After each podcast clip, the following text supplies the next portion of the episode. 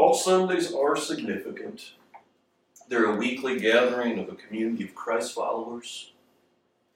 All Easters are wondrous. It's a yearly celebration of Jesus' resurrection. Yet, uh, this Easter, 2020, I think is going to be one of the most remembered his Easters in Christian history. To preach it is a profound responsibility, which I do not take lightly which is far beyond my abilities. This is not the first time that the church has celebrated Easter during what the Bible writers would call the plague. Yet this is the first time in my lifetime, and I'm, I'm 53, I've got some gray hair. I can not hear a lot of times either very well. I've got wounds all over my body. But this is the first time in my lifetime this has ever occurred, something of this nature. I uh, don't think I'm that wise. I knew people who lived through the Spanish flu in 1918. I don't have many regrets, but one I have this week is that when I was a teenager, I didn't study enough history to know what the Spanish flu was and to pull my grandmother aside and say, Tell me. I did call my dad this week, and my dad's 80, so you can do the math. He didn't see it either, but his mother did. I asked him what he remembered hearing. My dad told me that the story he remembers was that his uncle Earl was a little boy in 1918. His older brother Sanford had died in the First World War, and Earl, a little boy, was sick in the Spanish flu. The family didn't think he was going to live. Uh, my great great grandfather, Eichhorn, stayed up night after night Earl. Said, everyone else rest, I'll stay with them, stay through the night. My grandmother, Minnie Sophia Eichhorn, stayed up with her dad and prayed through the nights.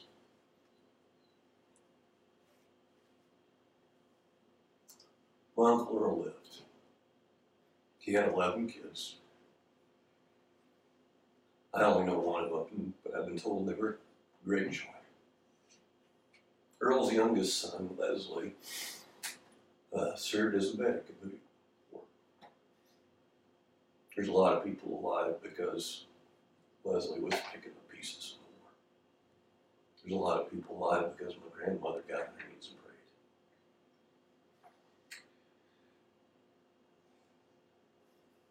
I have a feeling that we're all facing kind of a similar dilemma. And we go back to history and try to think through what did God's people do.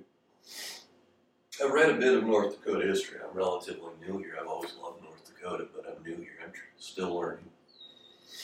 And I apologize that my understanding of North Dakota history is going to be shallow, but here's something I understand. When the Spanish flu came through in 1918, it didn't quite hit North Dakota as hard as it did other places. Our distance between one another probably kept some people alive. But people did die here. And some historians will say the weakness was that North Dakota sent so many young men to the war. And our doctors and our nurses were in France. And we were short medical people here. Today, in North Dakota, we still have young men and women who go overseas. Uh, to defend the United States. But I'm looking around, we don't have many medical people that are overseas. Our hospitals are in good shape. People are preparing. What's happening in North Dakota today that I know, and I'm, I'm not going to name names because I didn't ask people, can I use your name? But I'm going to say, here's some things I know. We have a son of a family at Revive who's a member of the National Guard. He's staying up all night, night after night, making preparations. We have revived people who work in the hospital systems. They're working overtime getting ready. We have revived people who have businesses that sell cleaning products, and that's essential. They're working overtime. And it's getting personal. One revived member has a friend of a son who's been diagnosed. We're praying. It's starting to touch us. Generations ago, we who would have been here on the plains of North Dakota would have thought, oh, this war in Europe is a long ways away. We're reading news or hearing on the radio about the Spanish flu. And you could think, well, it's not going to get here. It did.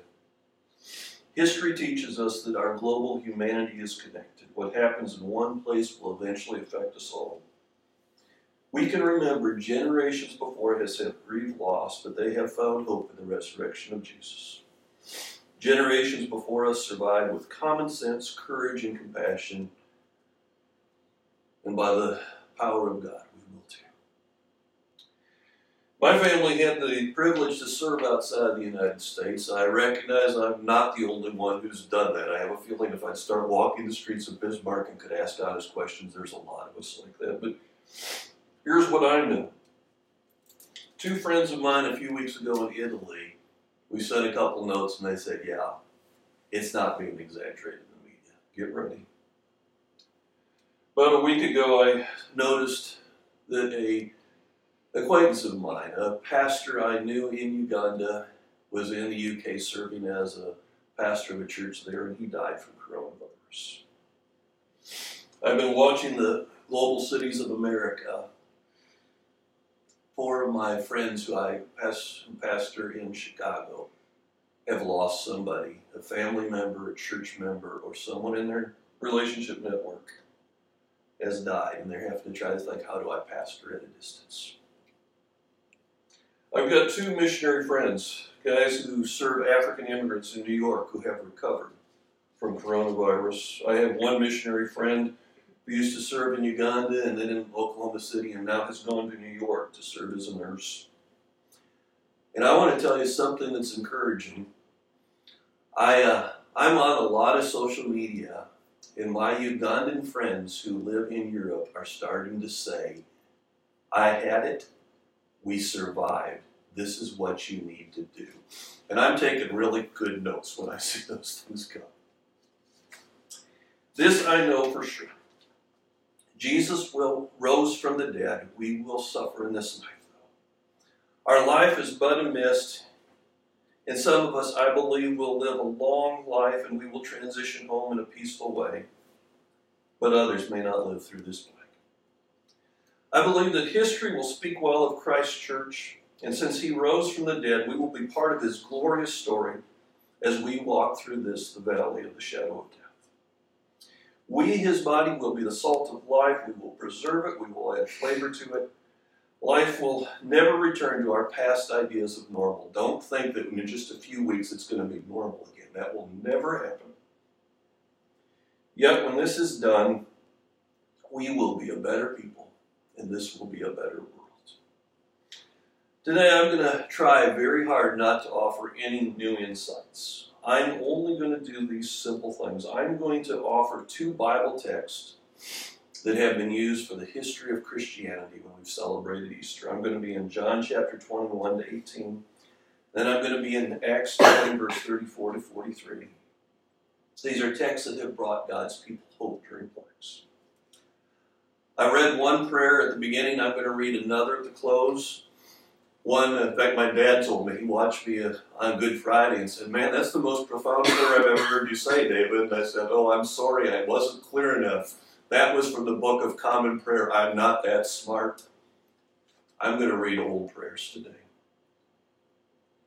Prayers that have been said for hundreds of years and reflect the profound prayers of God's people. Then at the end, we're going to take Holy Communion together. Let me read John chapter 21 to 18, kind of sum up the story. On the, and I'm going to be reading from the Christian Standard Version. On the first day of the week, Mary Magdalene came to the tomb early.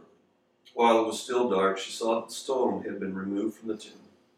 So she went running to Simon Peter, to the other disciple, the one Jesus loved, and said to them, They've taken the Lord out of the tomb, and we don't know where they've put him. After that, Peter and the other disciple went out, heading for the tomb. The two were running together, but the other disciple outran Peter and got to the tomb first. Stooping down, he saw the linen cloths there lying there, but he did not go in. Then following him, Simon Peter also came. He entered the tomb and saw the linen cloths lying there The wrapping that had been on his head was not lined with a linen cloth, but was folded up in a separate place by itself. The other disciple who had reached the tomb first then also went in, saw, and believed, for they did not yet understand the scripture that he must rise from the dead.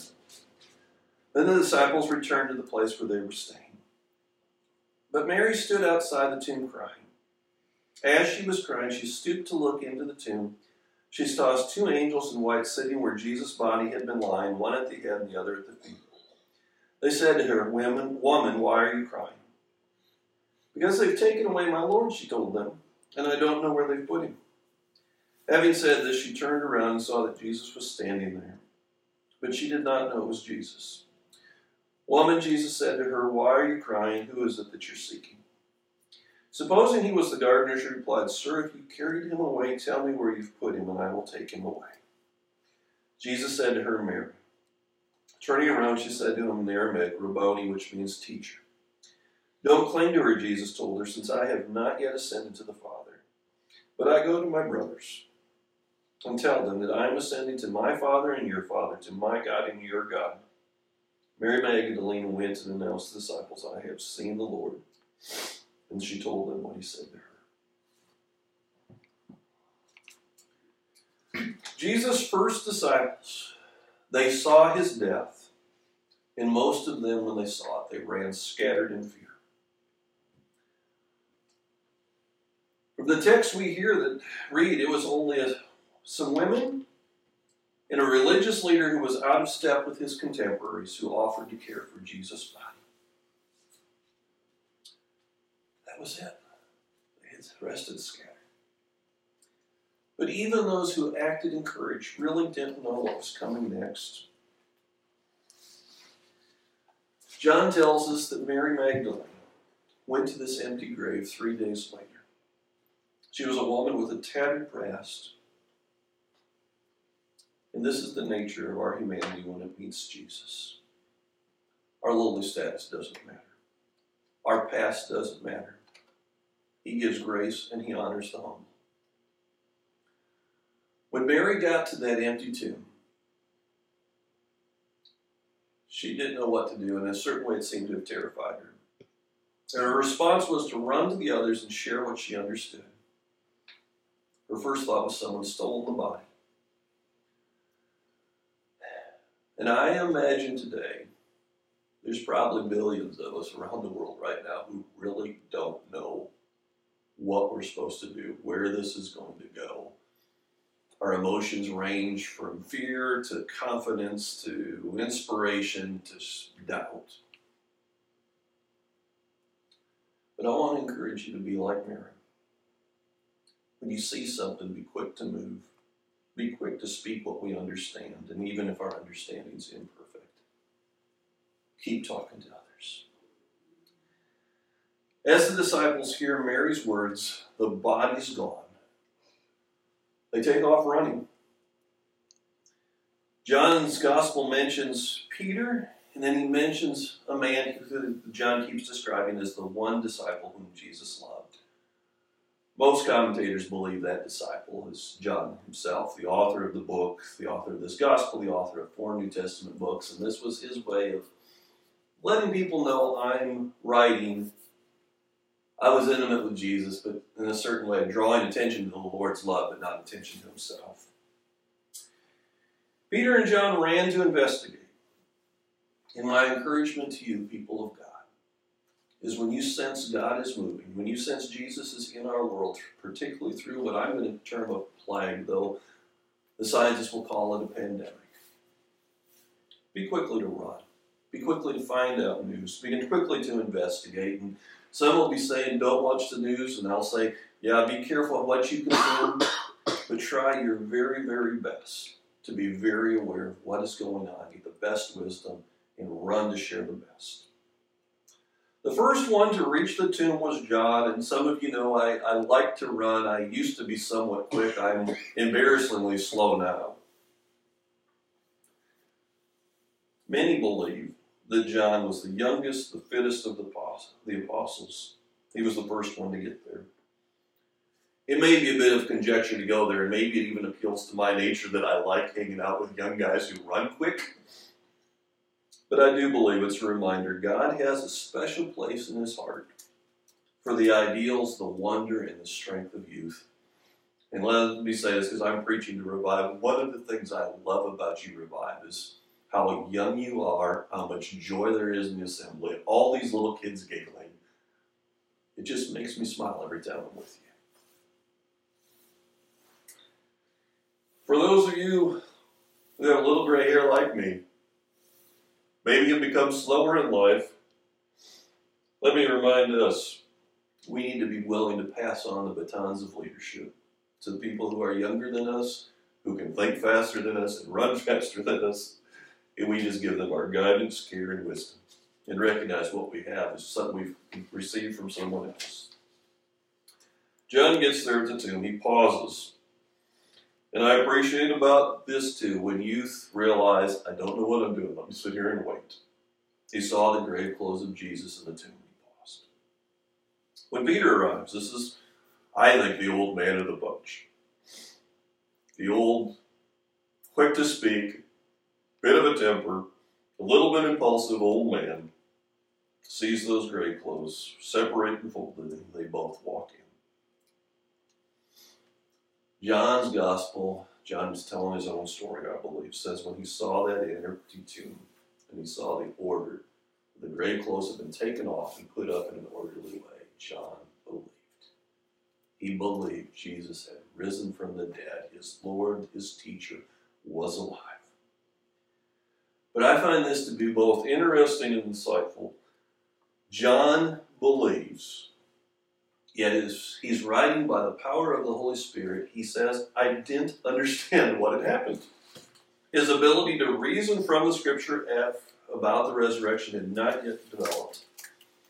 And I think this is going to be where we're going to live for some days to weeks to months to hopefully not years, but maybe we will through this pandemic or plague. There's going to be moments where we, God's people, stand in wonder. We believe something is happening. God is doing something out of the ordinary, but we can't understand it. We can't put words to it. We can't diagram it as a theological treatise or find the scriptures or history that we can all make sense with it out of. And frankly, it might be our children or grandchildren who do that. And when we hit those moments, we need to be both inspired and humble and be able to live in that tension. To recognize, I believe, but I don't understand. That's the tension that God's people have lived in through these profound seasons, and we will live in it through this one. The text tells us that after Peter and John saw the empty tomb and they believed, they returned to the place where they're staying. And to me, that seems particularly pertinent to us today when I am pretty confident that those of you that are watching have returned to the place where you're staying. You're social distancing, you're sitting in your living room or maybe in your office. You may have a few people, a family gathered around a screen, or you may be looking at your phone. We return. I think in many ways we are celebrating Easter today in one of the most similar ways to how it probably felt emotionally a little over 2,000 years ago. Of this uneasy tension, believing that Jesus has rose from the dead, but we don't understand it. We're scattered as God's people in small little groups. But I trust this. I will make a few predictions about the future today, and one I predict is those little toddlers that are sitting around the screen today. And the little kids that may get bored with my sermon and start to meander out and the teenagers who may stay with it the whole time and pick holes in my sermon and know, yep, say mess this one up. When they grow old, they will tell stories about the 2020 Easter. This will be the one they remember probably more than any other. And this will be a profound Easter, which will define humanity for generations to come if the Lord does not return. While Peter and John were emotionally able to return to their abode, and I admit this. Haven't you felt this way sometimes? I, I walk through Walmart and it feels like I've walked into the movie set of a movie about an apocalypse. And I sit in my car and I'm trying to just gather the energy to turn it on and go home. They can turn it on, they go home. Mary's there weeping still. She's just stunned at the grave. During her wails, two angels begins are seen sitting at the place where Jesus has been. And they asked her why she was crying, and she responds thinking, not fully understanding, she's thinking they've taken the body. And then Jesus appears to her. And he asks her, Why is she crying? What is she seeking? She doesn't even recognize it's him. She thinks it's a gardener. Then Jesus speaks her name. He says. As Mary hears her name, and as I think for us in this Easter season, it's going to be personal. And I pray that none of you walk away from this season without a tear in your eye, without a movement in your heart, without wrestling from the emotions of doubt and fear to belief to wonder to hunger for more. Jesus whispers your name. You know it's personal. And she cries out Rabboni, which in English would mean teacher. Some would translate it master. And Jesus instructs her not to hold on to him. There's something that's changed about his body, and the ascension is coming. Then he tells her, Go tell my brothers. These disciples, these followers are his brothers, their family, that he is alive. And she mentioned, he mentions the phrase, and tell them I've returned to my God and your God. This is the belief system of our family. We are together. Mary goes and tells, and that's our task today to do. We cannot forget that we will have our moments of doubt and humility, but the Lord first appears to the one in vulnerability who had the courage to care, and she was a woman, the first commissioned missionary of Jesus who was sent, Go and tell was a woman. And I'm very confident when our grandchildren tell the histories of this season, they're going to talk about those they saw who walked with humility, such as my grandmother took care, prayed for her uncle, her, her brother, my great uncle. Thus begins this great missionary enterprise of our faith. Some of you know I had the privilege to be overseas and be what would be considered a missionary, and I still consider myself one today. But frankly, though, we have stories about missionaries that we like to put on a stage and kind of lift up the status of those who carry a, a message beyond our own culture. All of us that God has called to be in that role have a lot of stories of our own life that are very troubling. Moments where it was only through God's weakness, that our weakness, that God got anything done. I can't even use the right words, excuse me. God worked through our weakness. I'm going to read in a story in Acts chapter 10. And as I read it, I want you to remember a little thing here. This happens years later. The apostles were told to go. And if I understand Acts right, they stayed around Jerusalem too long. Let me read for you Acts chapter 10. I'm going to read from verse 34 to 43. Peter began to speak. Now I truly understand that God doesn't show favoritism. But in every nation, the person who fears him and does what is right is acceptable to him. He sent the message to the Israelites, proclaiming the good news of peace through Jesus Christ. He is Lord of all. You know the events that took place throughout all Judea, beginning from Galilee after the baptism that John preached how God anointed Jesus of Nazareth with the Holy Spirit and with power, and how he went about doing good and healing all who were under the tyranny of the devil, because God was with him. We ourselves are witnesses of everything he did in both the Judean countryside and in Jerusalem, and yet they killed him by hanging him on a tree. God raised up this man on the third day and caused him to be seen, not by all the people, by, but, but by us, whom God appointed as witnesses, who ate and drank with him after he rose from the dead.